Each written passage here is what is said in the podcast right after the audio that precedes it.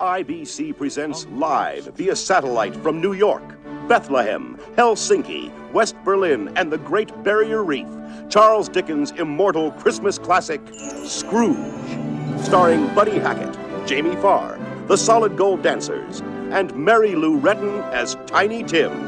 Hosted by Sir John Houseman. Scrooge. It will touch your every heartstring.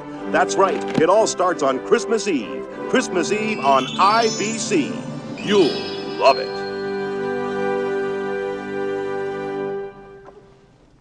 Oh my gosh. Does that suck?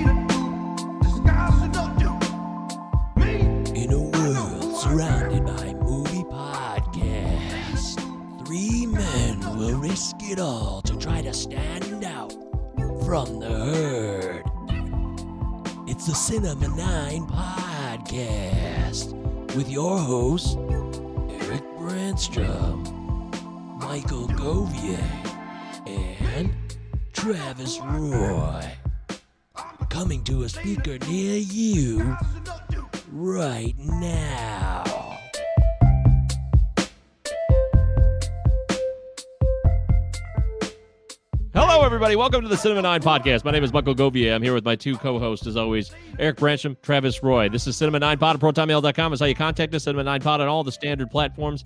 Five star rating on Apple Podcasts. Do all that. Get all that out of the way so we can talk about cinema, movies, film, and our centerpiece, which is coming up later in the show Scrooge, 1988 film about Christmas stuff. Travis, welcome in. Do you have the spirit in you? Are you feeling the intensity of the holiday season? Dude, I, I I have poured literally the largest glass of eggnog I've ever poured for myself in my life. I'm, I'm sitting down to do this. I'm ready. I'm the spirit's in me. Move me. Woohoo! The Can a man finish an entire glass that big of eggnog? over an hour and a half. Yeah. Before we get to Scrooged. you might need it. Trust Uh, me. You're a big Christmas guy, aren't Turn you, your phone off, asshole. Eric Brentram? Michael, Yeah, uh, you're a big Christmas guy, aren't you? um, the Christmas spirit is, is in my heart right now. I'm surrounded. It looks like Duncan's toy chest in my house right now. That's a Home Alone 2 reference. But yeah, I'm loving the Christmas season and I'm excited to talk Scrooged. Yay! Well, this was You look and sound excited, buddy. yeah. He's really, I'm also very nervous. nervous about this conversation, but I'm excited. Well, uh, you know, Scrooge is our choice. Eric chose it last week, so we will talk about Scrooge later on in the show. Of course, we'll do our quarantine viewing picks here momentarily, but we're just excited. I mean, it's the holiday season, so there's a lot of movies based around Christmas. Uh, less so around Hanukkah. Lenny. Sorry. Uh, is there a? I mean, is there a Hanukkah movie besides Eight Crazy Nights that comes to mind? That's the only one I could think of. I know. I feel like a dick. I mean, there's a lot of Jewish people who've made some great Yeah. entertainment, but there's not. There's just not a lot. I can't think of like a signature Hanukkah film. It's like, oh, that's hilarious and I love it. It's just not. I'd never even seen Eight Crazy Nights. I had no interest in seeing it. It's not very good. It's not terrible. I mean, it's just, it, but damn, man, someone needs to get on that. Come on, Hollywood. Yeah, I mean, all the ideas that have been done, everything that's been done, and there still isn't really like a textbook one. But hey, it's also not like a one day event. It's supposedly I it's eight days, but They made Home for Purim. they did. wow, that is yeah, that's a deep cut Jewish holiday right there. Okay, okay, I'll give you that. But like Woody Allen seems like he would have done like a great Hanukkah movie in the '80s or something. I, that's how I see it. I think he missed an opportunity there, but because he did Hannah and Her Sisters, which was like Thanksgiving based. So, but I don't think he ever did a Christmas movie. Oh, that Oh, I'm shit, I guess. I, I guess I need to watch Hannah and her sisters next to Thanksgiving. You know, I like to try and watch these seasonally appropriate movies. Yeah, I forgot to mention it when we did the Thanksgiving season. I had watched it and I forgot to mention it, or I had started it and I didn't finish it, but I still wanted to say, "Hey, this is a Thanksgiving movie," but I forgot. So, Uh, Eric, favorite though, Woody Eric, film. Eric, what's your favorite Christmas movie of all time? Right now. uh, a Home Alone. Home Alone is my favorite. what? Yeah, is that what? Why is that an issue? Everyone loves Home Alone. It's You got the whole. I mean, it warms the heart. You get laughs. It's, it's still just as funny as it was 30 years ago. I don't see the big problem. Wow, I can't. Do I have to do? Do I have to answer this question too? Because I'm a little nervous now. I'm gonna like. I will it mean, pass Mike's muster. You're, you're speechless. you're speechless after hearing Home Alone, which is easily everyone's top five Christmas movie. I mean, No, it's not. Confused. It's not easily oh, I guarantee it is. Do a poll right now. Ask Facebook. Everyone will say Home Alone number It's one. not my. Top, it's not my top five. I mean, I've got. Ah, I've- there it is. Not my I mean- top five either. I'm thinking of my. I can. My top four come immediately to head to, to my mind, and the fifth one. I mean, it might. It, maybe I could make it that just for you, but I'd, I'd appreciate it. Oh, Travis, let's hear some of those. What are what's in that top four? Um, well, Scrooged absolutely holds up. I know we're supposed to save that till the end of the show, Yeah, but sure there's just no there's no point in me like as as the show goes on, like you'll see there's just no point in me pretending to have any pretense for suspense. Um so um so Scrooged is is in- is in my top 3 and then um Elf number 1's got to be uh It's a Wonderful Life and then The Ref is in there too. I don't know what number 5 is. I have to have to sit there and think about it, but those are my top 4. Wow. Yeah, I mean, I got the Family Man in there in the top five. Yeah, I could maybe put that number five. That's a great. That's a great movie. I always confuse the Family Man and the Weather Man. I, I just like which one is which. Do you guys know the difference? Yeah, one's one's about a uh, an, a meteorologist, and one's like a you know it's a modern day take on It's a Wonderful Life. That's right, Michael. Well, Just look Rich at that. Nipper. There- there's the difference. What what do I know? You can Oh, tell which one's which because one has weather in the title. Yeah, that does help too. Weather versus family, two different distinct uh, pieces of information. What about you, Michael? Santa Claus the movie, number one? Yeah, it was great to watch that, but uh, you know, it's, I don't know if it's in the top five. Uh, it was fun though, a lot of fun. Dudley Moore and like goofy, weird chemicals. Um, Scrooge. I mean, There's not 80s Dr. secret. Yeah, I think we, you know, we gave it away last week. Scrooge is like a holiday standard for me and Travis for sure. So this is just going to be enjoyable time to re, kind of recount some of the great moments of Scrooge. And this is a rare episode where there won't be any suspense. Scrooge is always there. Christmas Vacation was forever, but I don't know. The last 10 years, it kind of faded away from me a little bit, but it really, I got to give its due for where it was in the 90s and even into the 2000s for me. It was a big deal. I feel the same way. I think I overwatched it. I haven't been inclined to take a look at the past few years, even though I know every word. But I think I think I, would. overwatched Uh, it. I think I would rather do Funny Farm, to be honest with you. If I had to sit down and choose between the two Christmas movies with Chevy Chase, I'd, I'd do Funny Farm.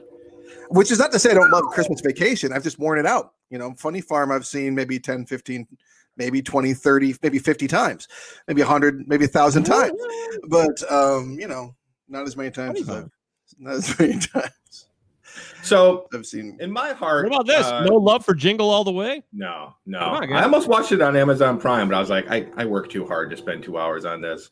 Oh, Um, isn't that but- uh, is that Sinbad or Tom Yeah, Arnold? Sinbad and Arnold Schwarzenegger and Tom Marlin, Chris Parnell. Sinbad and Schwartz. You guys, are, can we put this Die Hard as Christmas movie to bed, or can like we do what constitutes a Christmas movie? I mean, everyone's definitions their, their own, you know. Yeah, they're unique. Uh, if Born it on has the Fourth of Christmas in July it, is a Christmas movie. So good. I, I put anything that has like Christmas in the movie. It doesn't have to be Christmas themed. If there's a segment of the film that is based around Christmas, I'm gonna throw it in there. And It really Yeah. depends, right? I mean, like like Money Train, I think of as a decent action Christmas movie, like because it There takes place go. around Christmas. One of my favorite Christmas movies, or I don't know what you want to call it, but one of my I haven't watched it yet, but I, I watch it every year. Is While You Were Sleeping. It takes place in that magical week between Christmas and uh, New Year's Eve. Um, you know, like, but it's not exactly a Christmas movie. It's it's a romance, straight up. But, you know, first time I kissed a girl was to that movie in the theater, 1995, like a real kiss. that's A tender. French- a French kiss. That's- Were you staring at Peter Gallagher's eyebrows while you made your move? I was. I was like, Woo, I am feeling hot. Admiring Bill Pullman's denim jacket. Oh, God. Who is that? Who's more boring than Bill Pullman? But I liked him. I Peter, liked him. Peter Gallagher. Yeah, He's a pretty yeah, plain guy. Peter, Peter Gallagher in his peacoat. That's that's who. Oh, here you go. Here, hey, Steve says that Jeb Stuart went on record that Die Hard is a Christmas movie. Sorry, haters. Jeb Stuart, like the Civil War general. I don't yeah, know. Steve. Uh, I believe President Obama recently uh, made that announcement last week too. You know, out of For, control. for for what it's worth, I mean, uh, the man himself, Bruce Willis, says it's not a Christmas movie. He says it's a Bruce Willis movie, but it's clearly a Christmas movie. It's out of your hands, Bruce. Uh, yeah, that doesn't surprise. I can totally see Bruce comparing himself to Jesus Christ, but I mean, you know, Batman Returns. I'd have to say if we're going with these rules, I mean, it Christmas heavy and also Yeah. one of my favorite movies. Uh, Jeb Stuart is the screenwriter. Thank you, Steve Paulo. I didn't know that. So there you go. Steve, screenwriter says it's a Christmas movie. Well, then you know. To me, uh, I always considered Silver Linings Playbook a Christmas movie because it really ends with like the Christmas being like the last forty-five minutes or half hour of the film, and it's really well done. So that to me is a Christmas film. I mean, I'd I'd be remiss if I didn't put this out there. In my heart, a Christmas movie has to the central theme has to be, you know, love, being around family, and celebrating you Family know, the Stone. family. It can't just be like like, hey, it's an action movie and there's a Christmas tree in the background. Sorry, I can't go there. Well, that's fine. You're entitled to your opinion. That's why we do the show, so you can share your opinion. It's cool, man. But to me, Just Friends is a great Christmas movie. Oh yeah, that's a great Christmas movie. It's It's in my classic. top five, Funny. actually. So I know you love that one. I love Just Friends, and it's certainly you know he comes home for Christmas in, inadvertently, but they're on a trip. So even there, it qualifies under Eric's kind of yeah. What? Yeah, is someone's uh laundry running right now? Is someone You know- cooking popcorn? I don't know. I wonder who it could possibly be. Not me. I'm on mute right now. Uh, I gotta tell you, Steve Paulo is incredibly passionate about this. He clearly believes, in fact, uh, that it's a Christmas film. Steve, well, you're entitled to your opinion as well, and we appreciate you listening and watching the show. Thank you, Steven. He You're raises a good point. I mean, ultimately, Die Hard is about family. Um, It really is. It really is. Yeah. There's a lot those of dogs. Are those dogs that we're hearing? What is? It's, it's wrapping paper. Oh, Oh, I'll it's go. a Christmas season. That's perfect that we have wrapping paper. This is a special Tuesday edition that we release. We normally do our show on Thursday, so thanks for uh, our lone viewer, Steve Paulo. We love you very hey, much. thanks, Steve.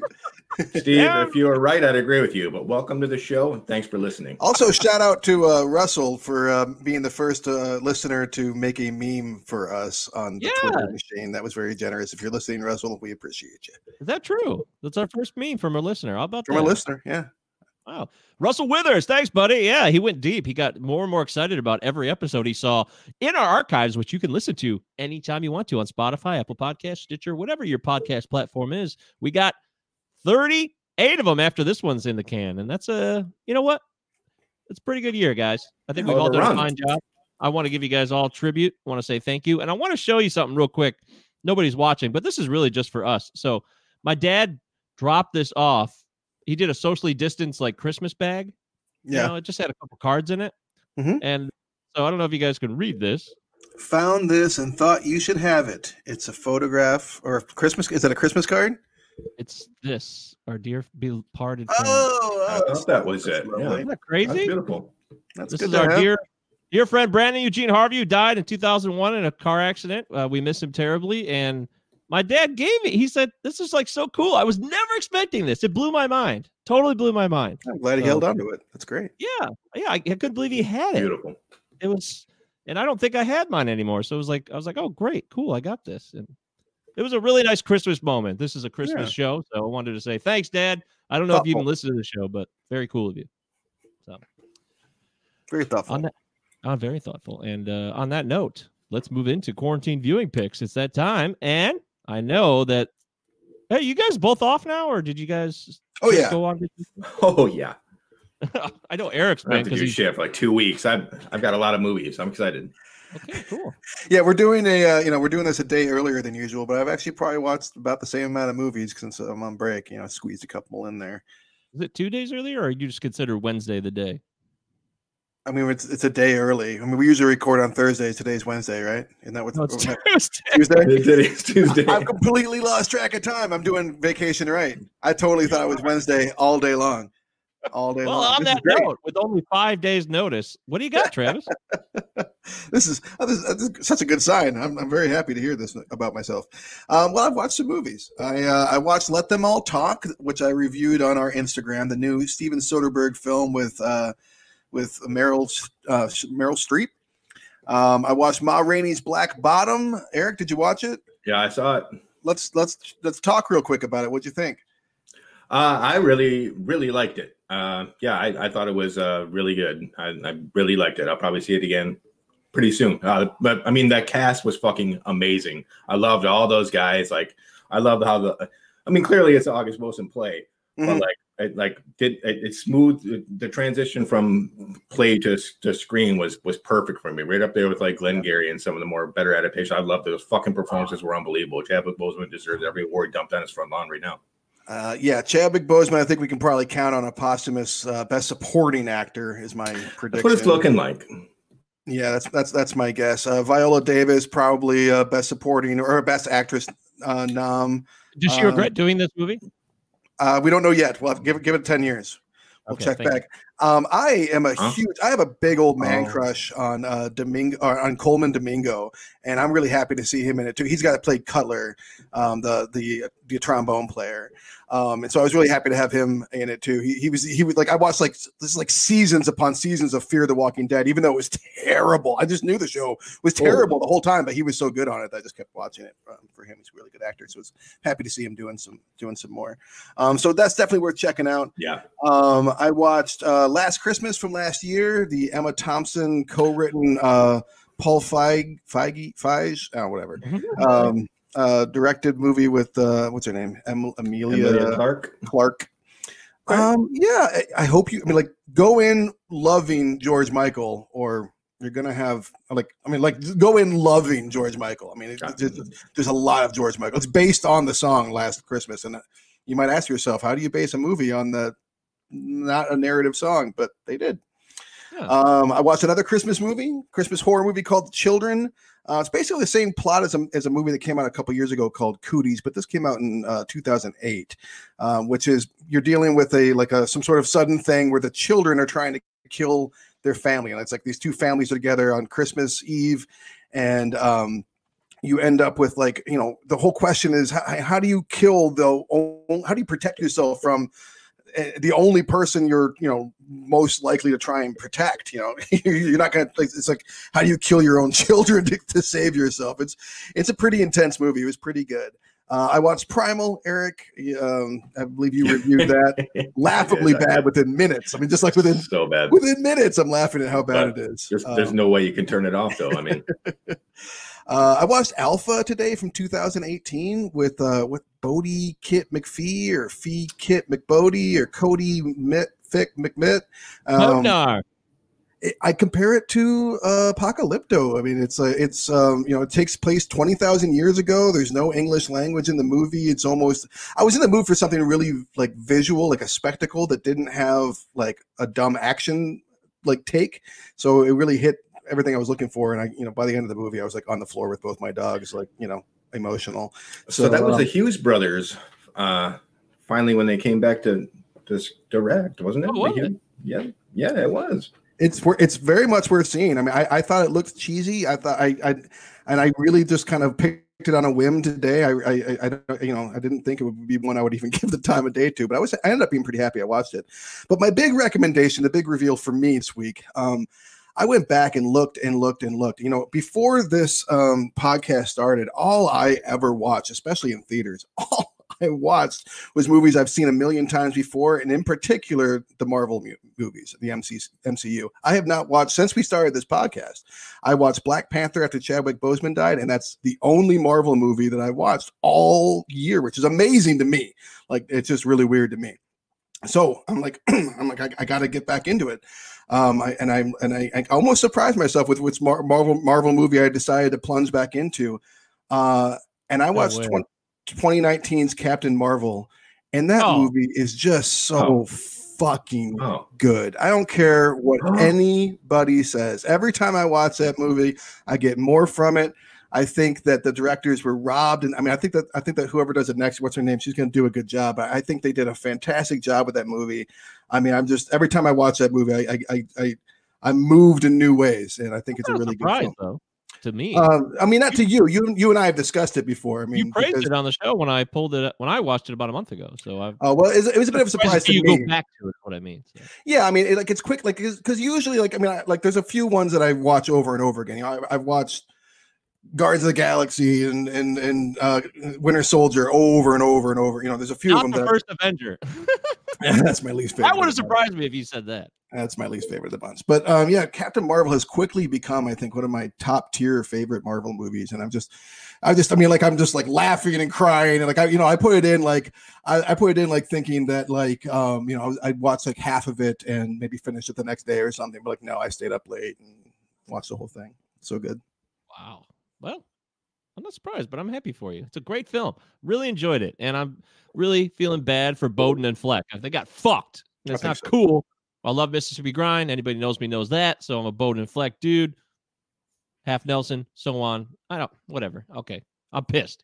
Eric Branstrom, you've been on the hot seat, sitting on that ass, ripping farts, eating food, watching films. What do you got for us? Um, yeah, I got a few recommendations. You remember the other day I was like, "Oh, guys, 1992! I can't believe I missed this film." Uh, I started watching it. The first half hour is fucking incredible, and then from there it gets not very good, and then it gets bad, and then finally it's intolerable, and I had to turn it off. So, um, the Crying Game. I I'd never seen this Neil Jordan picture from 1992, starring Stephen Rea. Kill your own kind. There it It is. is. Uh, yeah, have you guys Caleb. seen this movie before? I have actually never saw it, but I remember the buzz about it when we were teenagers. It was a huge deal. Yeah, I- the buzz. I've not yeah. seen it. I've not seen it since then, but I, I thought it was a pretty powerful movie. that first half hour with like Forest Whitaker and there's this hostage situation is fucking awesome. And then like as soon as like the the you know what is revealed, it just becomes like really boring melodrama. But yeah, I was a little let down. I think you may have Uh, missed the point of the movie. I mean, to me, the whole the movie's not about a kidnapping situation. It's about how love can transcend anything and everything. Yeah, Oh. I would I was hoping that they would take what you just said and make it good cinematically, but they didn't. That part was really boring the way they told that. I'll talk to Neil. Um, okay, it- we'll, we'll consult Neil and Stephen Rea. Um, Kill your own kind. I took a chance on uh, this movie, Wade in the Water. It's like tiny, independent, like ten person crew. Uh, it like the main character is like this like 400 pound like bearded like loser who like wears sandals everywhere, pounds like regular coke straight out of the two liter bottle.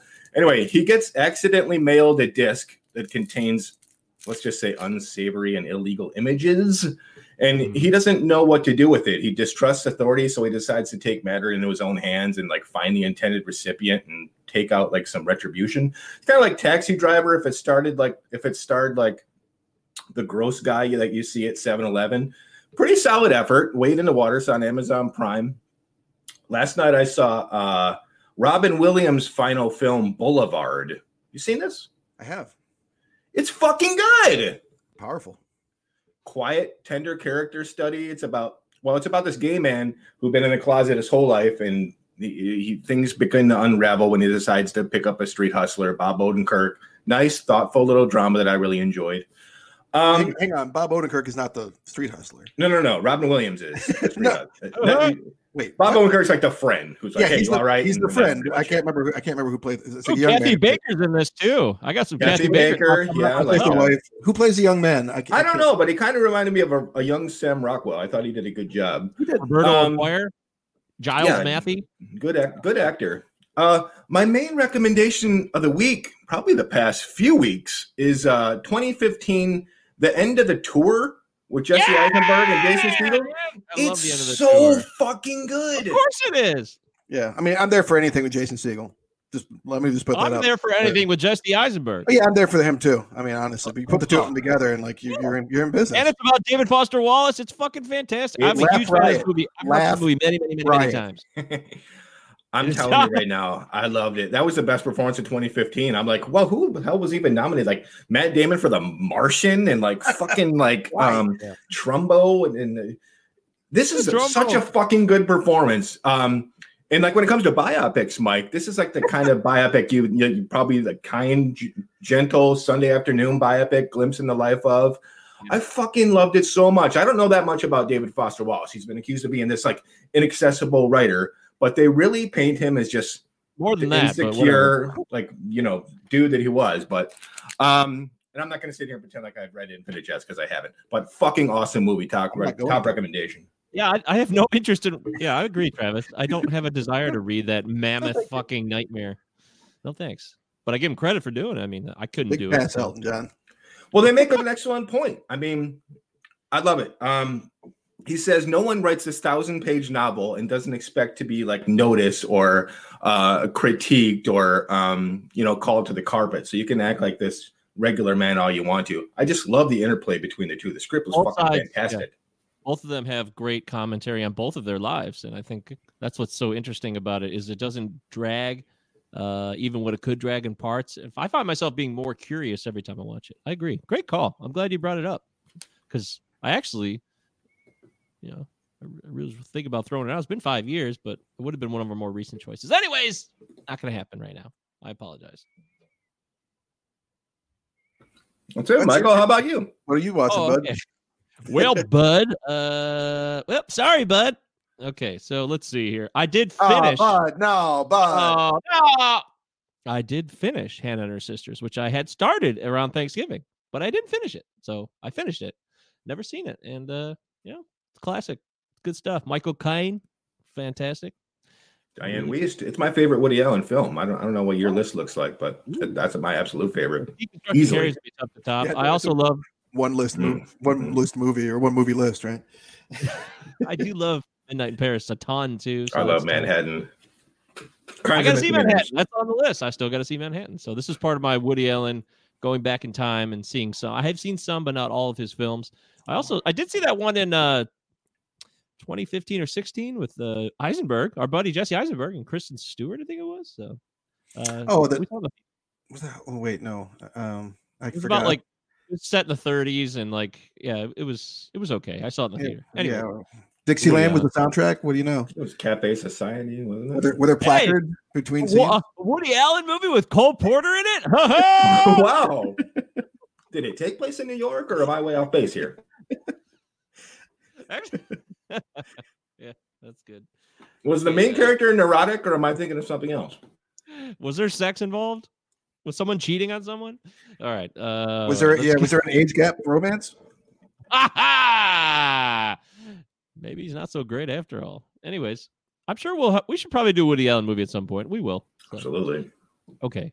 So then I did something I'd never done before, and I'm really glad I got to finally do it. I did the Before Sunrise trilogy, all three films. I blew them all out in a row, and these are great. I don't know if the third one's that great, but they're all pretty good. They they're great, good, good, and good. So I liked all three. I say that clearly, and I would. On one hand.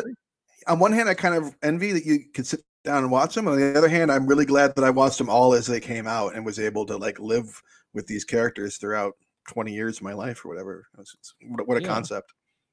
yeah, I, I would say the opposite to that. Yeah, I wish I could have, you know, experienced them in the times they were made. But I loved it, and especially the first one because the dialogue is just so. It's such a true kind of relationship. If you rom coms like this is what a this is what it's Yeah. really like, or at least a lot more realistic to me. And I think That's that's, why the- probably why people love it. That's why the third one is actually my favorite. Um, is in terms of realism. Yeah, I don't hate the third one at all. I like it. It's good. It's really good. I, I still guess I'm kind of guess I'm still comprehending it. Yeah. So. Yeah, But I like Yeah. all three. I recommend you watch all three if you've never seen them, or if you watched one, or if some reason you saw the second one and didn't see the first. Uh, if perhaps you, you watched um, First Reformed and thought, what other good movies has Ethan Hawke done? we could end the year without getting a first reform in, right? Uh, I started watching a movie I'd never seen, a Jack Nicholson movie, which is rare to find one I haven't seen, and I actually stopped it because I just wasn't in Was the it mood. heartburn? Is it going west? No, it's close, very close, very close. Uh, Man Iron- Trouble. Ironweed. Oh, I Meryl- fucking love Ironweed. Yeah, I gotta finish You're in trouble. Yeah. I, I it, it was like 25 half hour and I'm like, you know what? I'm just not in the mood for this. And that's Oh, yeah, doesn't happen very very often. I've powered through everything, but you know, I like the concept, like Jack Nicholson, 1930s po- the Depression era, and they're like struggling and weird shit happens. So Did you Frank like Frank Whaley's Whaley has the scab? Frank Whaley, you can't go wrong, right? Uh, okay, so I, Love me some Whaley. Who we all love Whaley on the show, don't we? I watched Ernest Goes to Camp. I hadn't seen Ernest Goes to Camp in yes. 30 years, and it Camp was so great. God, I love it. So great. It made me feel good. I love her. I love Jim Varney. I think he. uh What happened to characters like this? Where like guys were just. Do we still have characters like this? Yeah, um, Madea probably is That's what, unfortunately. that's or- what I thought That's of. good Wow, point. that's a great point. a That's, great exactly point. what I thought of Travis. So that must be it then. And then like Larry the Cable Guy, maybe it was something like that. Yeah. Even though I didn't like it. So. right. Uh, anyways, Jim Varney, rest in power, buddy. Uh, all right, then I watched State and Main. I did another Mamet film. Uh, Oh, I had seen it once. It'd been a while, so that was good to watch that again. Uh, I watched The Rules Don't Apply, the Warren Beatty attempt to oh finally my gosh. do the Howard Hughes film Oh, I from didn't watch it. 2016 Wow. How with was uh, it? a loaded cast. Uh, it's not bad. It's not bad. I'm Howard Hughes interested, so I'll admit that freely. It makes me a little biased, Yeah. but what the Aviator is vastly Oh superior. my god. We got to do it someday. There's no debate for me there. But how was old Warren? He wasn't bad. I mean, he wasn't like decrepit and clueless. And I mean, oh, Chad, uh, is it Chad Gibbons that loathes Warren Beatty? Was that who it was? It- way it's back? our, it is our good All, friend Chad yeah. Gibbons. All Yes. three of us Chad. are kind of admitted to saying that the dude is pretty dry. He's not great. No, I love, but I really like Warren Beatty. I, I, I do. Yeah, that's you're the the mostest. Okay. Okay. If, he, if were he not Hollywood royalty, did did he not come from the family that he comes from? That this guy would be selling cars. There, yeah. yeah. There's a, that, that is an interesting kind of uh, deep dive. Uh, any rate, he does a pretty good job playing the Hughes thing, and there's a different take on it than what Leo did. So he's all right. But you know, Alden, uh, what's his face? Eric Alden Ehrenreich. What's his name? Alden yeah, Ehrenreich. Iron right. guy who played- Hmm? The guy, the guy who played Solo. Uh, he's one of the main characters. and- I like that Lily Collins too. Yeah, Lily Yeah, she- Collins. is she's- a- She's a good up and comer. she does a great Phil. job in this. And Candice Phil's Bergen, daughter. Matthew Broderick. I mean, there's all kinds of people in this movie. It's a deep, deep cast. Not bad. Check it out. Not the greatest film, but you know, if you're into Howard Hughes, you'll probably enjoy it. Uh, I watched. I know Travis said this movie's awful, but I finally had to watch it because I love Garry Shandling. So, what planet are you from? what the fuck? I had to watch it. I've, Hey, I wanted Why? to love this movie. You know, I've e- I even watched it like two or three times, trying to make sure it's bad, and I still feel like it's bad. because it's More like like- It's so good people in or just not funny or I mean, I, it's just, I mean, yeah, it was just funny. Just, I mean, it's just not funny. Just a bad premise. I mean, it just wasn't. It just didn't work. It's got good No. people in it, but it just doesn't didn't work for me. Did you enjoy it? Is that what you're saying? not necessarily. I'm, I'm not going to shame you. No, I, I- come on, you know me. I don't have guilty pleasures, but like, eh, it was okay. It wasn't great though, but it wasn't god awful. I found myself feeling, oh, you know, this is. I'm kind of caring a little bit. I'm surprised, but I did find the opening. The opening is so cringeworthy, and but he's trying to be cringeworthy Uh. too. So it's not like he's clueless in the writing here. I think. Who's the bad guy? Isn't Ben Kingsley the bad guy? yeah, Ah. yeah, Oh my god! yeah, John Goodman in it. Sometimes he really Greer? snoops. He does. You're right. Kingsley definitely slept walk through this one. I have, I wouldn't argue that at all. But what planet are you from? Year 2000. Mike Nichols said working with Shandling was god awful. It was a terrible experience. They both they both uh, didn't like each other apparently. So It, it shows in the movie. It comes across. that is not a lie. I watched Little Children and I love this movie. I oh loved shit! it. God, it's Fucking been a while. I want to strongly recommend Little Children, 2006. Kate Winslet, Patrick Yeah. Wilson, Jennifer Yeah. Connelly. It's uh, uh, what's his name? Uh, Richard Noah Jenkins? Emmerich. Noah Emmerich. or Is it Toby? I always mix up Noah and Toby. Who's the actor? The guy from To- Truman Uh, Show. To- Toby is the actor. Toby Emmerich. Toby. Um, yeah, Toby Emmerich. Didn't what's his And, name uh, get get Jackie? Earle Haley. Yeah, Jackie Earle Haley. It was I his was first watching- movie. Yeah, 15 What is it? I always want to say Haley Joel Osment. Jackie Earle Haley. I I didn't know it was his first movie in 13 years, but I wasn't really paying attention in the 90s to him either. So Put him on the map again, I guess. It's got a It's ton good. of narration in it. This this has a lot of narration. If you don't like narration, you'll hate this movie. But it's like a book. It does it does well. It, it's based on the our buddy Tom Perrotta. Remember from uh wasn't he the Crow guy or is that someone else? Am I mixing up another? No, movie? you're We just did- thinking of the best narrator ever. no, we did a Tom, we did a Tom Perrotta movie earlier on this show. I can't remember which uh one he. We'll look it up anyway. Jake Perrotta. Oh. No, Oh. Tom, Tom Perrotta. I swear it's real. Uh, okay. Now I watched She's Out of My League. Hilarious. I love it. Jay Baruchel. Beautiful movie. Uh, what's her name? Eve. April Eve. Alice Eve. She's really funny in this film. It's from 2010. It's got T.J. Miller. Really funny film. She's Out of My League. Guy's insecure, meets a super hot woman. See what happens.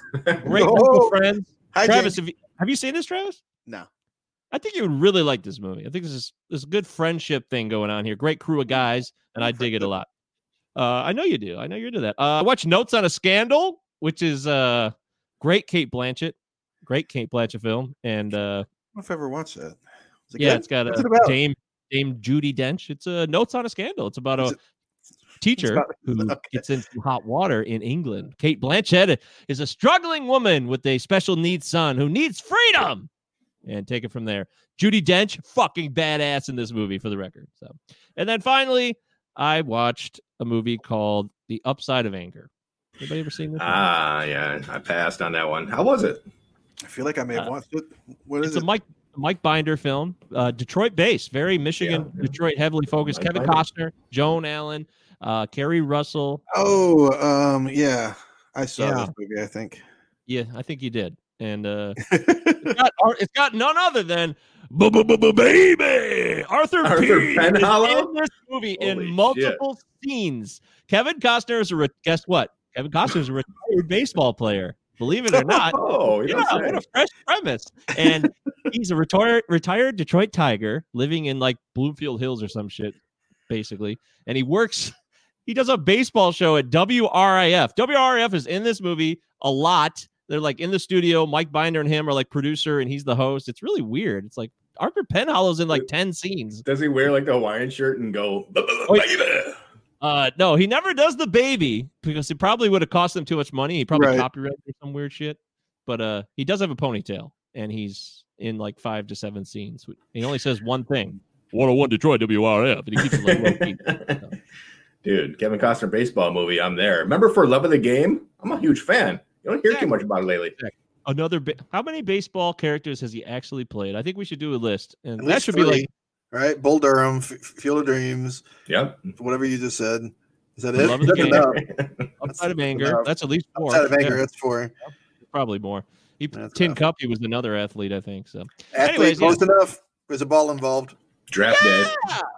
draft day's football, but yeah, yeah, all right, fair enough. Okay, so yeah, uh, upside of anger. If you ever find it online, check it out. I'd like to see what other people think, especially if you're a Michigan native. I think it's there's a lot of tie. There's a there's a Mister uh, was it Mister Stadium coin laundry T-shirt that Costner wears for like seven minutes from Ann Arbor. I'm like, oh, I know that place, and it's like so blatant. It's like he's so blatantly trying to be Michigan in this film. It's kind of weird or over the top. But Pandering. anyways, Don't like that. A Lot of- That's Michiganders. Mr. pandering. Doing some Bishop pandering. Mr. Pandering. That's a good one.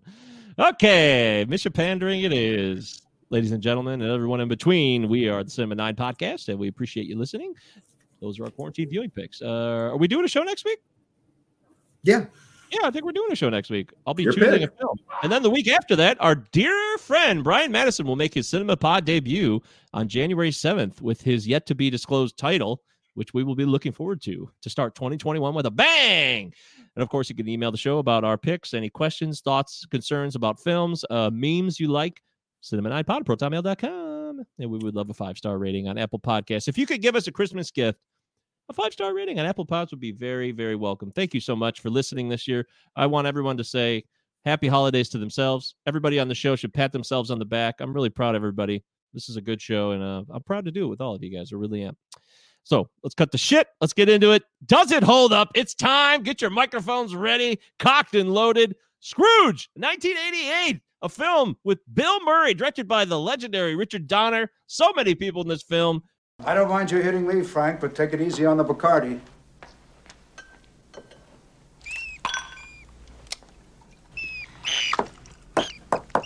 Oh. Ah.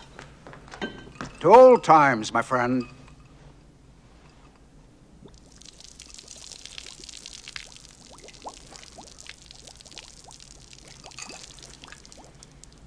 Oh my God.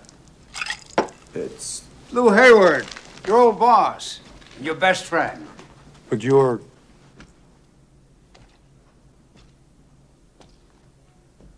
Dead. Seven years.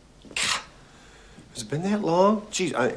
I mean, to look at you, I wouldn't have guessed more than three tops. Oh, Frank. Frank, you are in trouble.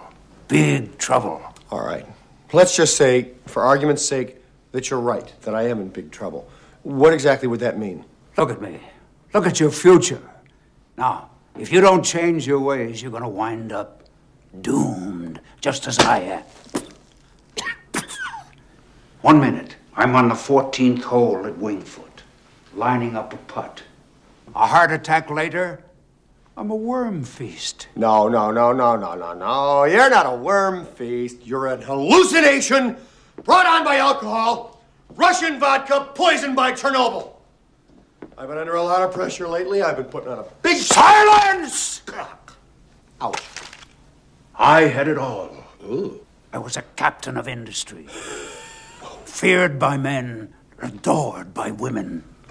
Adored. Let's be honest, Lew. You paid for the women. I'm warning you, Frank. Don't waste your life as I did mine. Waste? How can you say that? You're a legend in this business. You're the man who invented the miniseries. Mankind should have been my business. Charity, mercy, kindness, that should have been my business. Don't wait. Get yourself involved. Now, it's too late for me, but it's not for you. You can be saved. This is a film that we already know is likely to hold up based on majority, but let's dive into it, Travis Roy. Take us back. Oh man, First this time is viewing of Scrooged.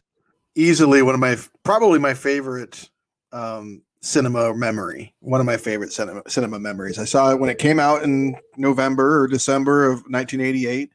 And uh, if you know my brother, if you ever hear, heard my brother Judd laugh, when he gets going, it doesn't take much. It's just just asthma attack. It's just coughing, just a coughing fit. Which I guess I'll have one now. and uh, this is the first. I remember like just like em, like being embarrassed of him and myself and our behavior, and because we were just like literally rolling in the aisles and rolling like on the floor. You know, we are little kids, but we are cackling with laughter through the whole movie. Just loved it, laughing, laughing, laughing. And Here I am, uh, you know, 32 years later, still laughing at it. That's amazing. Testament to this damn movie. I'm still trying to picture you guys rolling and laughing. I really want to. It literally happened. I'm surprised we didn't get kicked out. Ah, how about you, Eric? Uh, we don't know. I'm if you love laughing because Travis tells this sweet story about laughing and rolling in the aisles the first time he saw Scrooged. And I'm here to tell you that the first time I saw this, throughout the entire movie, I vi- very vividly remember just being scared to death the entire time. I, I, I thought this was a horror movie for like the for like until I was like 13 years old. Like when the guy when like the the maitre d catches on fire, I remember being having like nightmares about fire for many years. Uh, falling There's- off a building, I was scared. Like there's so many instances in this movie that just scared me, and I think that's probably why I stayed away for several years. There's something wrong with me. but I mean, like I was watching it last night, and like you know, it just starts with just like warfare, just like guns ablazing, Yeah. and I'm and I'm like, that's it looks like the beginning of Red Dawn. You know, I, I saw Red Dawn when I was a kid. I saw the thing when I was a kid. You know, I saw all this shit when I was a kid. I was unfazed. Shooting up, he's like, uh, Uh, Highway addiction. shooter. international terrorism. Whoopsie. Yeah, I don't. I didn't see this in the theater. We saw it on VHS, probably when I moved to Heartland, actually, because uh, believe it or not, although we didn't always get along, and he is dead now. Uh, DiBiase was a huge fan of the film. Loved Scrooged. rest in peace. Yes, he was a big Bill Murray fan, and he was a tremendous fan of Scrooged. So he started the tradition for me. I can't hide my roots. It started 1991 when I moved to Heartland, and we watched Scrooged every year. Scrooged and Christmas Vacation double feature, and I, I was kind of like Eric, even though I had seen RoboCop and shit like that already, like you, Travis. Uh, I was scared of this movie when I was first reviewing it. The eyeball in the Yeah, y- eyeball yep. glass. Yeah. Yeah. a lot of scary shit. The the violence with Carol Kane. It's like, well, this is Yeah. Like, Like- the frozen Herman frozen in the underground. It's I'm like, Yeah, oh shit, yeah. this is like a dead the, body. the, the creature, the little kids uh, screaming in the rib cage. Yeah. Uh, that that that part did get to me as a kid. But you know, I, like you were like you were talking Eric about how you'd seen sneakers and more than the two of us combined, etc. And, and like I was thinking about this yesterday. I'm like, you know, a lot of people watched um, Back to the Future, for instance. Like I know you watched Back to the Future over and over and over again. This this to me, Scrooged is simply not a Christmas movie. It doesn't feel like a Christmas movie. I watched it any time of the year over and over and over again for most of my life. It's just the last couple few years I've started reserving it for just the holidays. Yeah, I mean, that's kind of why I'm both nervous and excited to come at this like I am, which is going to be with a critical eye because I don't have the nostalgia for it. I don't have that personal connection with it. And also, just for the record, in case you don't know Mike, he's not related to WWF superstar Ted the Million Dollar Man DiBiase. He's just a nickname. oh, right. That is correct. They had similar beards, yes, and uh, that was it. Yeah. that was it. Oh, beard. Hey, is that the Million Dollar Man? Good for me. Oh, they did have the, the hair was similar too. The hair was similar too. Oh, it was like this little mullet thing, especially in the early 90s. Anywho, this is a film from 1988 and it's been judged and watched by millions of people. I already I was already familiar with the score, so I have to sit this one out. But did you? Yeah, I saw I saw it too. Eric, you want? Yeah, you saw seven, it too. Seven something. I glanced at it. Oh. Okay, oh. it's fine. It's a right on the nose 7.0. Oh, okay. That's what it is and that's been judged by a fair amount of people, but not as much as you'd think. Not even a hundred thousand. It's only eighty-five thousand ratings, which surprises me. Maybe it's because it's an older movie. I don't know, or like it, it's from a different generation. I, I well, it, it kind of is. That was one of my major takeaways from this viewing is that this movie, as much as our generation might have grown up loving it, it was not a movie intended for us. This was a movie for our parents. This is a movie I mean, like I, like the irony of like people like now remembering Buddy Hackett for this role when like it's supposed to be like a big deal that he you got Buddy Hackett in this movie, and instead it's what he's remembered for. Because who the fuck watches anything or any knows anything else about Buddy Hackett, right? Yeah. um, Um, and, and the movie is just stuffed full. Like Pat McCormick, no one knows who the fuck Pat McCormick is now. It's just, but it's stuffed full with all these huge television stars and like the, all these references. Robert Goulet right? And or like, and, or if there's not people, it's like, it's like a Leroy Neiman reference. Like, like nobody courtship knows. of Eddie. Yeah, right? Yeah, like all these. It's just chock full of references that, like, even today, I'm like, I don't, I don't get a lot of these. So that, so if you didn't grow up with it, chances are this is not something that's really gonna speak to you that much. I mean, yeah those those that are coming behind us. I think the Richard Burton reference was the biggest for me. I was always like, "What, what, what is he babbling about?" Yeah, exactly. When I when I got to the Dick and Liz jokes is when I made that note in my in my notes. I'm like, "Yeah, Dick and Liz jokes." Even in '88, that seems a little little old. Yeah, Mary Lou Retton, uh, Lee Majors. Yeah, these are dated things, no doubt about it. Yeah. Uh, all right, on Rotten Tomatoes, we always give it to you. We give you the IMDb score, and we swear by it. Then we swear by the. I swear. Tomatoes. Therefore, I forswear. Ah, ah, ah, ah. Hi, Dick. Herman. I'm Billy. Ava. Ava, that's oh, me. Cocktail hour. Oh. Drink for Mr. Richard Burton. Drink up. Here, Dave. Drink, just for me. For you, Dave. that Dick sure knows how to live. Why do you keep calling me Dick? I'm sorry, Mr. Burton.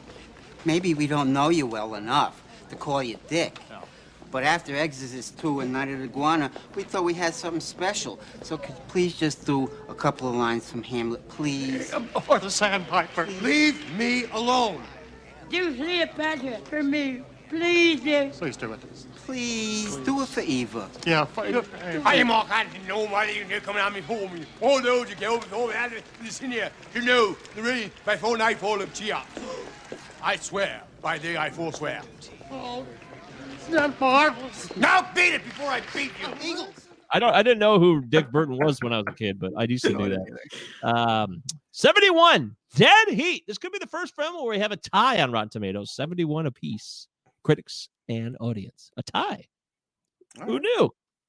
Uh, Roger Ebert says it was obviously intended as a comedy, Whoops. but there's a little comic. There's little comic about it, and indeed, the movie's overriding emotions seem to be pain and anger. I was Ooh. scared. that's his. That's how he's saying it. I, I, was afraid, and I didn't feel comfortable laughing at most of this film. Uh, he might be some truth to that uh, breakdown. We'll talk more about that. Absolutely true. Uh, let's look. There's a positive review. Like Scrooge is supposed to be a mean guy or something. yeah, that doesn't make sense, does it? Not seeing Desson Thomson. Uh, there's a limited amount of uh, reviews on this film, anyways. Unfortunately, at least when it comes to Rotten Tomatoes. But let's go with William Thomas of Empire Magazine. You may have heard of it. Murray doing what he does best. If you like that sort of thing, period. That's all we got. The Variety said an appallingly unfunny comedy and a vivid illustration of the fact that money can't buy you laughs. Ooh, Variety. wow. That is intense. There's a That's a pretty harsh. Uh, there's a lot of them that this is not like uh like we said a 71% critics view, but there's a lot of splats on here in terms of the reviews worded out. And I just don't agree with any of that shit. But maybe it's a sense of humor thing. Maybe it was a period of time. Uh, Bill it was Murray. not well reviewed. It was not well reviewed. But Bill Murray's some of these reviews came around 2000, and Bill Murray's 90s run is pretty bogus, right? Can we all agree with that? Like, Man who knew too little, um, larger than life. There was some stinkers. yeah, yeah. It, so I think where he was at this time, and the fact that he got a lot of run for Lost in Translation in 2002 is like, whoa, look at Bill Murray, what an amazing actor. But fuck that, he was an amazing actor in this film in 1988. This is a really good acting performance by Bill Murray in terms of running a massive spectrum of all types of emotions. It's a story about a guy who struggles and he thinks he's the king of the world and he's insecure and then he comes to terms. I understand that, but he expresses it so honestly and genuinely. At the end of the movie, I always get very emotional because he gets me to be that way. Because because if you like when you're viewing someone like you know empathy just kicks in. If you're watching someone who's clearly feeling emotions then you'll feel them too. And like his his that's that's very raw and real. His his throat gets hoarse. He stammers. He stutters. He's falling all over himself. He's he's not on like uh, on, on on cue. Like he's walking around all over the place. The camera's having trouble following him. Like it's it's he's like a raving mess. And like when it was when it was over like like uh mike michael o'donoghue like made fun of him um, for it because he was like, "What the fuck was that?" um, but like, because because it was it was off the top of his head. By the way, it was the last thing they shot in the film, uh, which makes sense. And it was all and it was very much you know spontaneous and genuine, and it comes across, and it, that's I think that's why it evokes that emotional response in us is because he was feeling it sincerely. Yeah, how do you feel about that, Eric? We're t- we're talking about the ending scene. You know, if you've obviously, I hope you watch this movie before you watch or listen to our podcast. When he just jumps on the screen and interrupts the whole production of the, the biggest production of the year, the Christmas story. Eric, did it get to you? I used to have this boss who was a giant fucking dickhead asshole. Uh, reminded me a lot of Frank Cross for the like 90% of the movie. Um, and like on the rare occasions when he was nice and acted differently, I was just like creeped out and like like just weirded out by him. That's kind of how I felt at the end of this. When the turn comes, it just comes off like some sort of weird nervous breakdown to me. I think everyone on the set would be like, um, what the fuck is Frank doing? Like, get him out of here. We've worked for months on this. It comes off as cheap and artificial for me. I've always disliked the end of the movie. Sorry. You t- you take it so literally like that. I, I think Gary Crafton agrees with you. He says I'm going to have to watch it again. The only thing I remember is Carol Kane with the toaster. funny, funny. true. But I couldn't disagree with you more. I think me and Travis Yeah. probably agree on the ending, and we're not going to change your mind, so that's fine. But we wanted to, you wanted to focus on Bill Murray because Bill Murray's legend and myth has gone through the roof now, right? 2020, Bill Murray is like a walking god in a sense to a lot of people because of stories about him. I think a lot of people nowadays are afraid to criticize him. In this, I think he works his best in his quiet scenes. My favorite stuff in this movie is the quiet stuff with him and Karen Allen. The stuff where he's just kind of being loud and obnoxious comes off as just Well, you know his complaint about the his complaint about the movie for years since has because he's not a big fan of it. Uh, his No, for years since his complaint about the movie was Donner's uh, direction to him was just louder, louder, be louder, get louder, and he was like, uh, "I'm screaming, I'm Yeah. screaming these lines." I read that. I like my I like my Bill Murray like quiet and like with a little twinkle in his eye. Instead, this guy's just kind of like a loud, obnoxious jackass. Like I don't know. I don't know. No, I like that about him though. This is this guy's an elite psycho asshole, and he's lost all touch with reality. He wants to rule the world. Like you know, Claire says, "Are you still trying to run it?" You know, she's still trying to save the world. He's still trying to run it, and that's that's what he does. He's become so engrossed in himself, but he is incredibly insecure. So he's acting out in this way, and I don't have it. I never had any problem with it. I I love the bozo Murray in the beginning of this, and through the really three quarters of this film until he finally is like in the coffin screaming, ah! you know. that- that That's fucking terrifying for an out of me, by the eight-year-old? Yeah, That was really my. Scary. I just realized that that was actually one of the most scariest parts for me. when I was a kid. So that's actually like watching it this time is when I kind of um I, I do kind of struggle with this part of the movie a little bit. Um I'm gonna push back against what you're saying, Eric, and also agree with you a little bit. Um in in that in the original and this this movie is all over the place and they're able to shove in all these jokes and references and cameos because of the foundation of the great story by, by our boy charlie dix so this guy uh, obviously knew what he was doing with, with with this with this with this original story and the the part of the whole thing that terrifies Scrooge in the original is that he sees no one mourns him. In Yeah, fact, you. his in fact his servants rob him and they're glad that he's dead. In this, not only is James mourning him, even Wendy's shedding tears. Um, so like really like it doesn't make a ton of sense for him to have this come to Jesus moment where he's like uh, irrevocably changed because is he learning that life is brief? Because he's kind of learning that when bobcat goldthwait is holding a shotgun to his head anyways. So he doesn't necessarily need to have this like thing. It it, it the, the, the lesson doesn't really make sense for him to come out changed from that elevator the way that it does. It just doesn't. But as far as his message goes i love his message. I really do because his message is so simple and so real. It's not it's not like uh it, it's it's you know it, it's his message is just we can just be a little kinder to each other and we don't have to do it just on christmas. And that is a um you know and he calls it like a miracle. And if you know and if you live that you know you can, have christmas every day of your life uh, according to him. And i think and i think but i think he's right. Like it's it's it, is a time that i love christmas and it is a time of year where it's easier to be nicer but uh you have that motivation you have that excuse and to have a christmas movie come at you and say hey suspend this throughout this feeling throughout all the year you can do this year round i think that's great and i think it's a nice message and i just love the way the movie ends That happened because it's Christmas Eve, I'm telling you. I'm not crazy.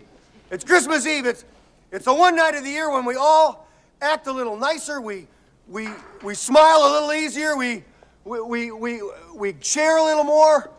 For a couple of hours out of the whole year, we are the people that we always hoped we would be. It's a miracle. It's really a sort of a miracle because it happens every Christmas Eve. And if you waste that miracle, you're going to burn for it. I know what I'm talking about.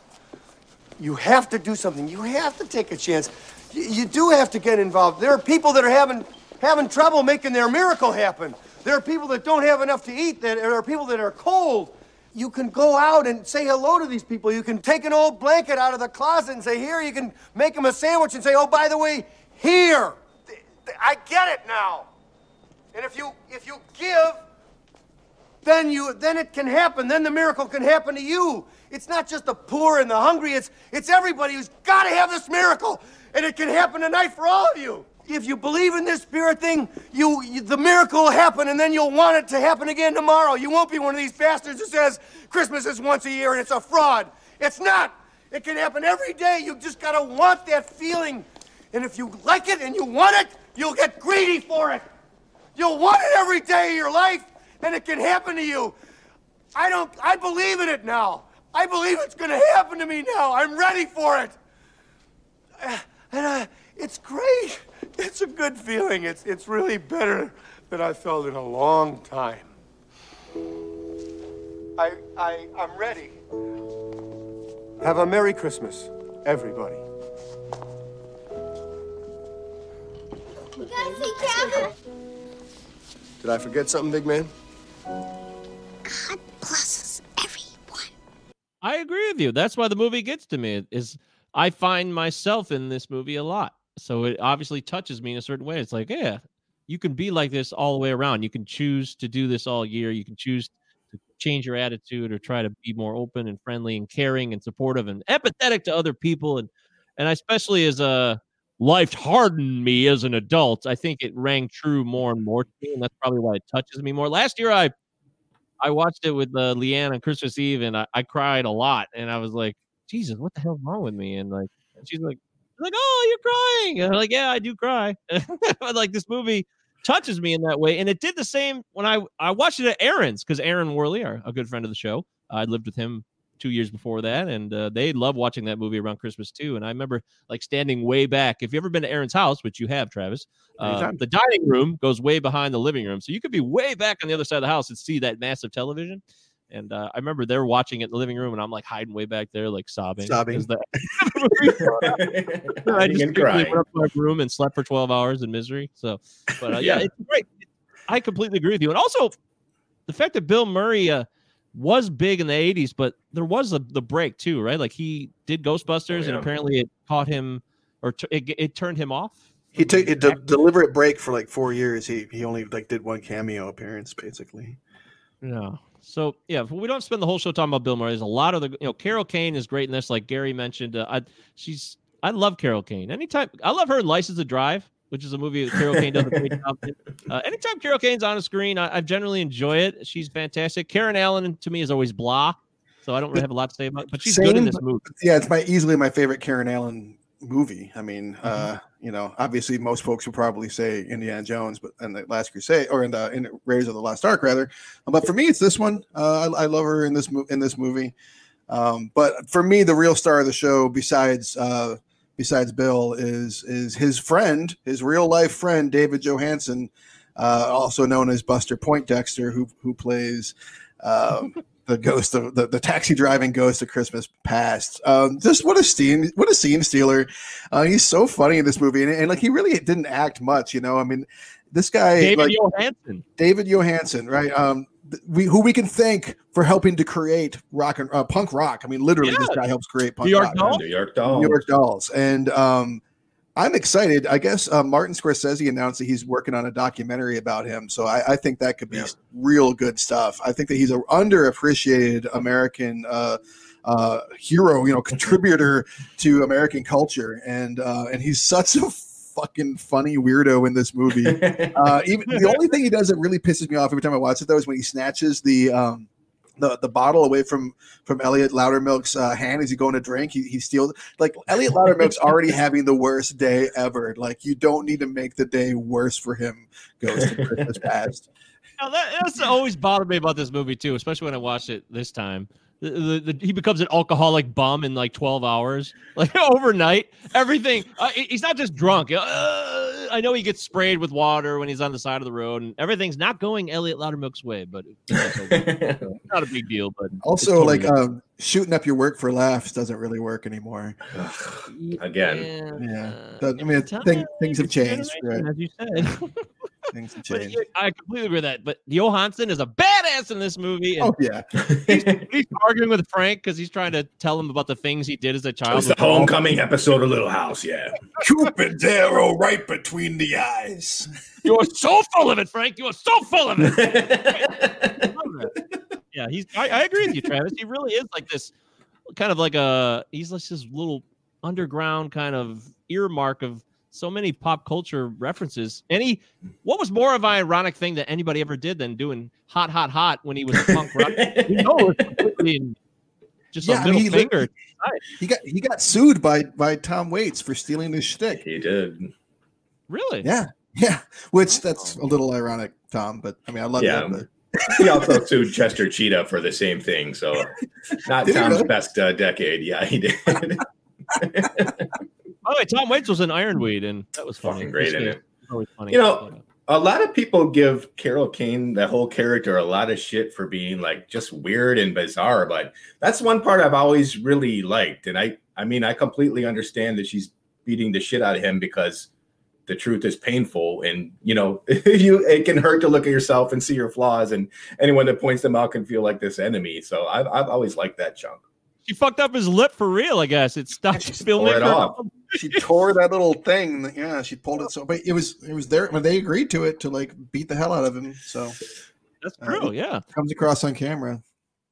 This is Very Cinema Nine Podcast. We're talking about Scrooge in a very real way. That's right. If you love Scrooge, email the show, cinema9pod@pro.mail.com, and you can DM us on any of the social media platforms. Our Facebook page is great, by the way. You could send us a comment on this. You can watch the live stream after the fact.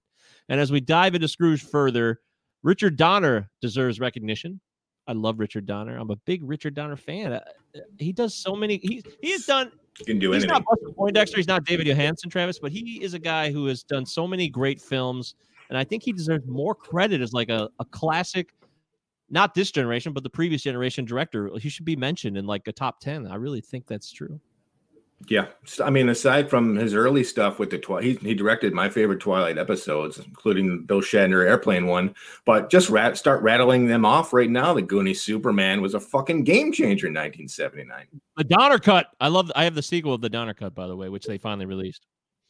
Um, I'd like to give out some love also to uh, the cinematographer Michael Chapman. You know, he he did um, he did Taxi Driver, he did Raging Bull, um, and then He's the and guy then who he- died. Uh, we talked Yeah. about him in episodes a while back. What episode? We yeah, we mentioned him. Okay, yeah, yeah, yeah. yeah. So he must have gotten along well with Bill because he after doing this, the next year he did uh, Ghostbusters two, and then the year after that he did Quick Change. Um, so he had like a th- three year role uh, role in a row doing, Do we uh, doing movies with him. Did the um, Fugitive as well. What's oh that? God, yeah. Do you know? Do we know why Conrad Hall was fired as the original cinematographer? Conrad Hall was fired from Scrooge. Fire Conrad Hall. That yeah, is he was, he was let go. astonishing. Yeah. I could not. Um, I can only assume that he was being hard to work with or Butting something. heads, yeah. Because I mean, I cannot think of a better cinematographer in history. yeah, fired. How do you fire Conrad Hall? It's amazing. Yeah, Wow. Oh, by the way, Michael Chapman was the cinematographer on Evolution, one of my favorite comedies. By the way, Yes, he So, was. yeah, Michael Chapman deserves a lot of credit. And by the way, uh, people love Carol Kane. I guess she's in a movie called Hunters. I've never seen it. We'll have to check that one out, Gary. Not familiar with Hunters, but Carol Kane uh, didn't want to be violent, but she did it anyways, and ended up working out really, really well. Yeah. Yes. Richard Donner is a legend. I think he deserves credit for that. I just want people to know that I'm a huge Donner fan. I think the the Lethal Weapon series. I know people make fun of them, but they're awesome. They, they, they're like they're pop culture pornocopia. There's just so much fun going on in those stupid ass movies. Um, writing's Can we- great. Uh, yeah, Can we ahead. settle something though while- while we're doing this show? settle it? Is it sea urchins or street urchins? What does he say? I always thought uh, Clear as day, the man says sea urchins. Clear as day. Then everyone's like, no, no, he said street urchins. And Glover's like, oh, okay, you got me, you got me, buddy. I know what he meant. Yeah, but I think he said sea urchins. I would have to agree with that. Yeah, I don't think there's really a debate. The audio. We, we I need to isolate the audio. I'm sure on YouTube somebody can do that for us. Playback. But uh, you know, hey, Scrooged is a great movie, not for Christmas. It's funny as hell. Is is it a comedy? Is it a dramedy too? Do you guys define it in different ways? Because Scrooge has a message to me that is beyond Christmas. Like you, I think you were saying, Travis. I just think people they just misidentify certain things, like somebody being uh, a yuppie or looking at this from a different perspective of the cynicism of television and that's one of the things about this movie i really dig a lot how how hardcore it goes i think the opening is hilarious but it's also not that far off now it's kind of like amateur hour to me it looks kind of cheesy 30 years later Right. I Um, mean- also, quick note: uh, Frank Cross younger than the three of us. at that record. time Yeah. Okay. No. Yeah. Uh, yeah. Bill Like- Murray was younger younger than us when he recorded this movie. The the pro this kind of always confused me. Like the promos in the beginning, the night the reindeer died, and that's the, are those like his ideas or is that their actual programming already? At I, That's their I- actual programming. I th- it's I like how they say you know it's the '80s, like the Cold War's on. We got Bush just elected. Like like it's time to be like you know a little bit more uh, uh, acerbic in their culture. Like I always didn't understand like why anyone would watch like the Scrooge special that they're showing. It seems like they would crave like the dark sardonic stuff, and then they're like, oh, Scrooge. Like And that's why you got to make them a t- too terrified to miss it, so scared. yeah but what about me, the I also love that it, they don't call it like the, the whole. They're sinking like forty million dollars into this, and for one, we're not going to get any armed security, and for two, we're going to call it not a Christmas Carol. We're going to call it just Charles Dickens' immortal classic Scrooge. We're going to get, we're gonna get the name wrong because they clearly get the name wrong. So funny. we have to talk about Alfre Woodard you Oh, know? yeah. Grace she is the conscience of this asshole Yeah.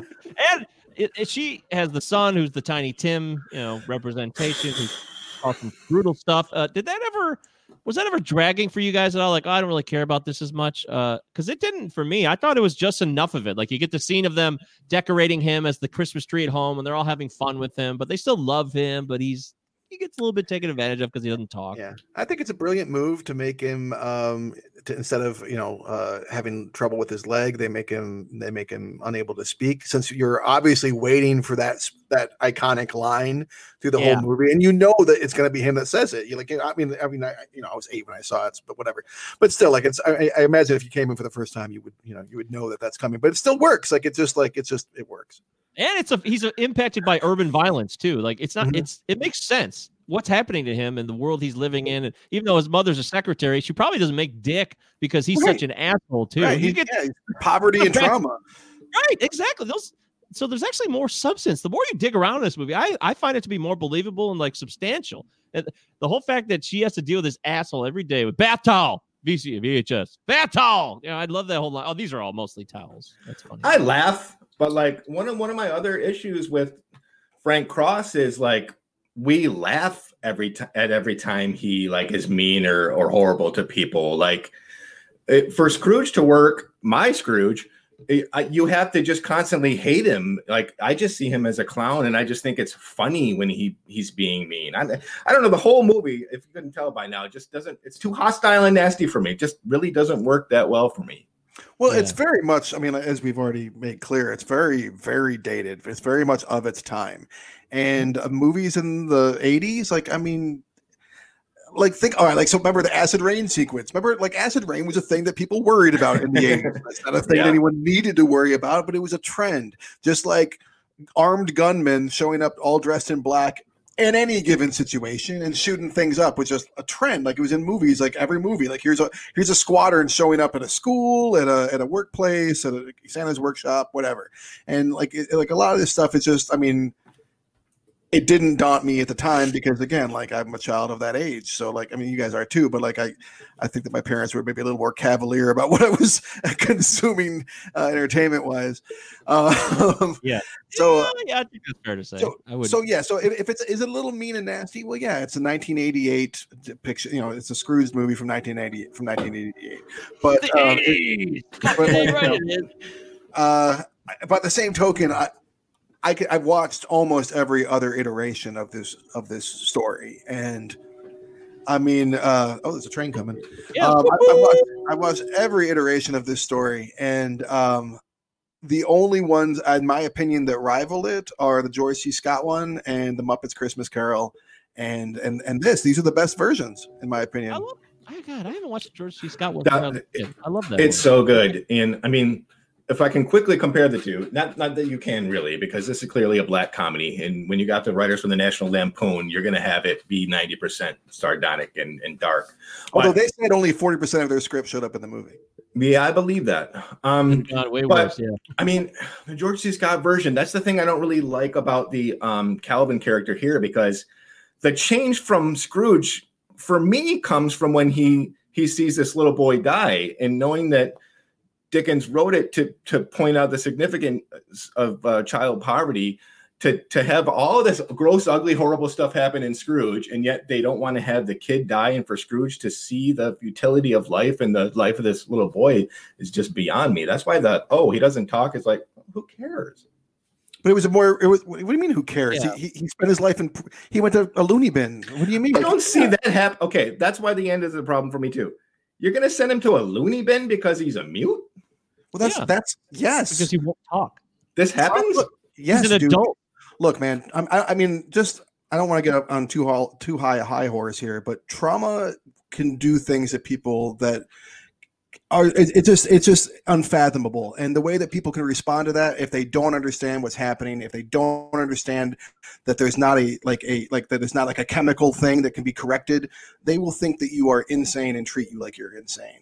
And Okay, that's yeah, a yeah, I that's understand. extremely realistic and tragic possible end for calvin. And i think in, a, in a more realistic um get to his given situation as well. Like he's not going to get tb right? Like Yeah, he's been given a bogus situation. And if he doesn't change, if this is a future that is it's one possible future. It's not everything, too. That's another thing. But this is certainly one plausible future for this child. And he becomes an adult who he won't function. He can't function. He's traumatized so greatly. It, it seems to make sense to me. And the fact that Claire becomes this super bitch, Ah. elitist, you know, rich woman. Thanks a lot, Lumpy. You know, I mean, and she's got a tear streaming down her face. I, it makes sense. This is one plausible future. So I buy into it. He's being shown what can happen, and he's starting to buy in more and more because you have to add all the other experiences that he was just shown prior to that as well. It didn't just happen in a vacuum here at this moment. It all piles on, and that's the story in the end, right? It all adds up and adds up, and finally Scrooge says, "You know what? This I can't. This is awful. I can't. I can't live like this. I, this is ridiculous." The one thing all men fear the most: the ghost of Christmas future. ah, that's right, man. Excuse me. We're gonna get That's called. great Murray right there when he doesn't even say anything. Uh, I also want to give shout out to Mr. Forsythe as Lew Hayward, dude. That really good. really good. Uh, the the guys who made his arm shit and rip off like that Fucking is still looks awesome. It does. It looks really. I mean, it looks lame when he goes through the window. He's clearly not over out there, but Whatever. but I- 88. The the, the golf ball coming out of his head, and when he gets Yeah, shot good. up, bang, bang, bang. I don't Let's mind be if you honest, shoot. Take it easy on the McCarthy. Uh, I, That is a great line. I mean, I'll, I'll be I'll be remiss if I don't say it. It's clearly going to be a rough night for me. But this, like, the most traumatizing, scare, scary thing that might change him the most is falling out of like a fucking fifty-story window. The, the- right off the bat from the first ghost, and Right. that really doesn't have an effect on Frank. Uh, he wakes up the next No. morning, his calls Claire. He's like, "Oh well." He was poisoned by Russian vodka. Poisoned by Chernobyl. Yes, that's exactly what's happening. Lew Hayward as the the boss, the captain of industry.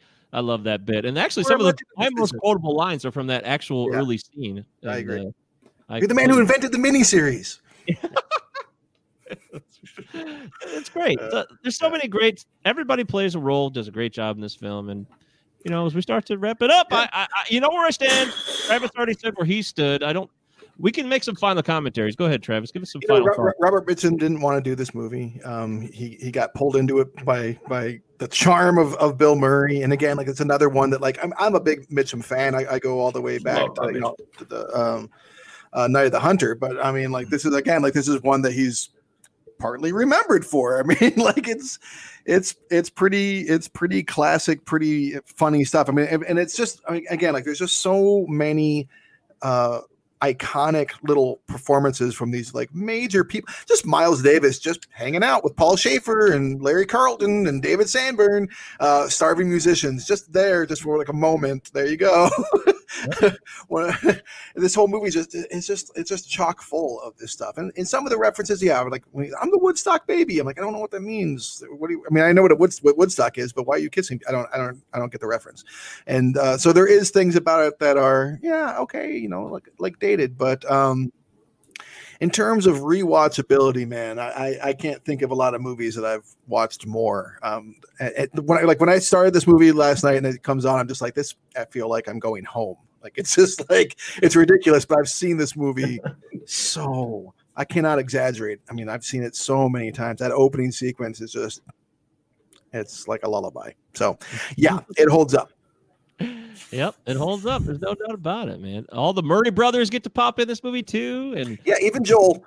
even What- Joel. right. Which, by the way, I wonder if this is when him and Bobcat Goldthwait hooked up because he went on later to star in um, not World's Greatest Great Dad, movie.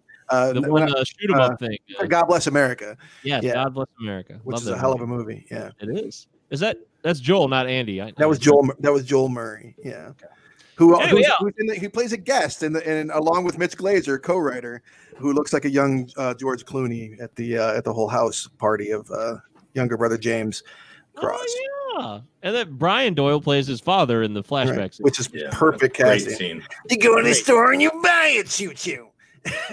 Such a sweet scene, only four.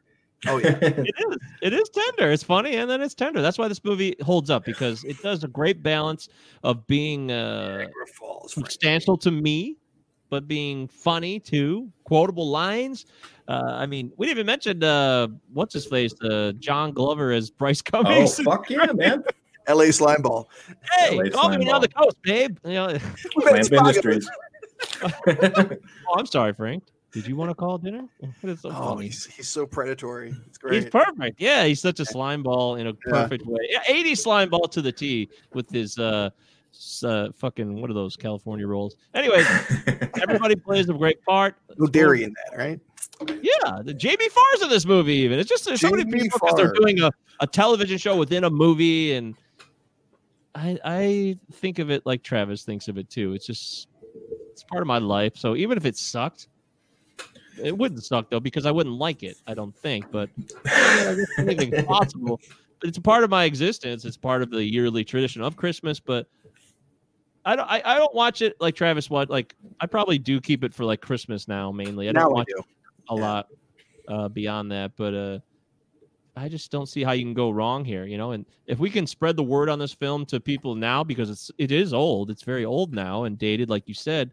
And a guy like Gary saying, "Hey, I just ordered Scrooge on Amazon. He's never seen it before." So Wow, holy shit. that's like that's why we do this show because we bring movies back from a certain period. If you haven't seen it, or because we've seen movies that surprise each one of us every week, right? It's like, oh shit, you never saw that, you know. So you never know what people have seen either, and that's why, in the spirit of the season and holidays, this movie holds up for many, many reasons that we just discussed. Does All it? right, that's the show. That's Does that's it though? guys? All right, let's, Does it? You sure? let's go on to the next, let's go on to the next whoa, thing. whoa, here. whoa, whoa, hold on. Excuse me. Uh, I'm not going to bring you guys down. Like I, I'm, you can't I'm gonna bring s- us down. I mean, it's done. I know. Um, Give I- us a helping hand. Not even a Christmas song. The movie made it a Christmas song. All right, sorry. Go ahead. I never knew that was Al Green. I always thought that was like um, Lennox, like yeah. Patti LaBelle, and I'm like, oh, that's Al, Al Green. Um, yeah, I'm, I'm gonna let it slide by for me uh, with a with it. Holds up because it's it's it's entertaining any way you slice it. I mean, the movie is like a like an amusement park ride of gro- grotesque, macabre characters, and there's sweetness and there's tenderness. I have big story issues, and and I love the the source material so much that it that it's hard for me to see through some of the stuff that they did with this contemporary adaptation.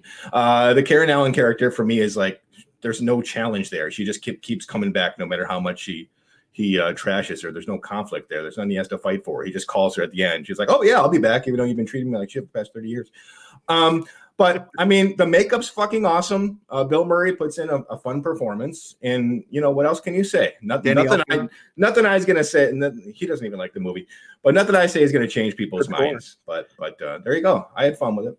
Nothing you're going to say is going to change people's minds. And okay, No. then just to say the truth, and it doesn't hold up for you. It's fine. You don't need Yeah, to sleep I have to go on the record. I think someone yelled at me last week because I didn't say it. So Oh, that was No, me. I, I was entertained and I sat through it twice and I wasn't bored. I just had some narrative issues, but I, I'll say it oh. holds up. All right. well, there you have it.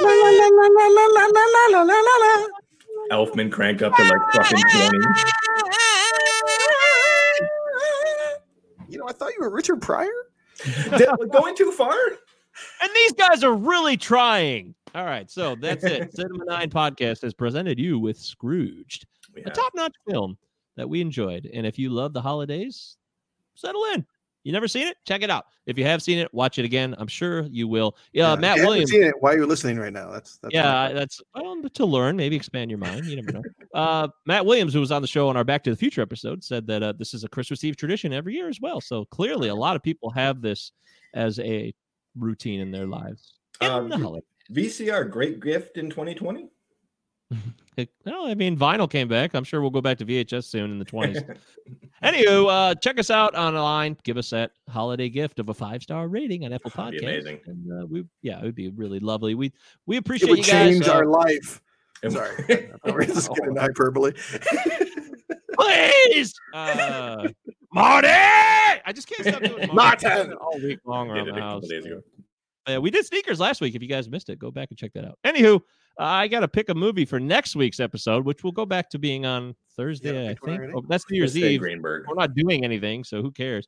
Just Uh, say Greenberg. Yeah, uh, Eric passed up Greenberg uh, this week, by the way. You know you're gonna say Greenberg. Come on out I'm with not going to say Greenberg. We did a Oh. bomb back. Come on, there's so many other things going on, and it's also the holiday season.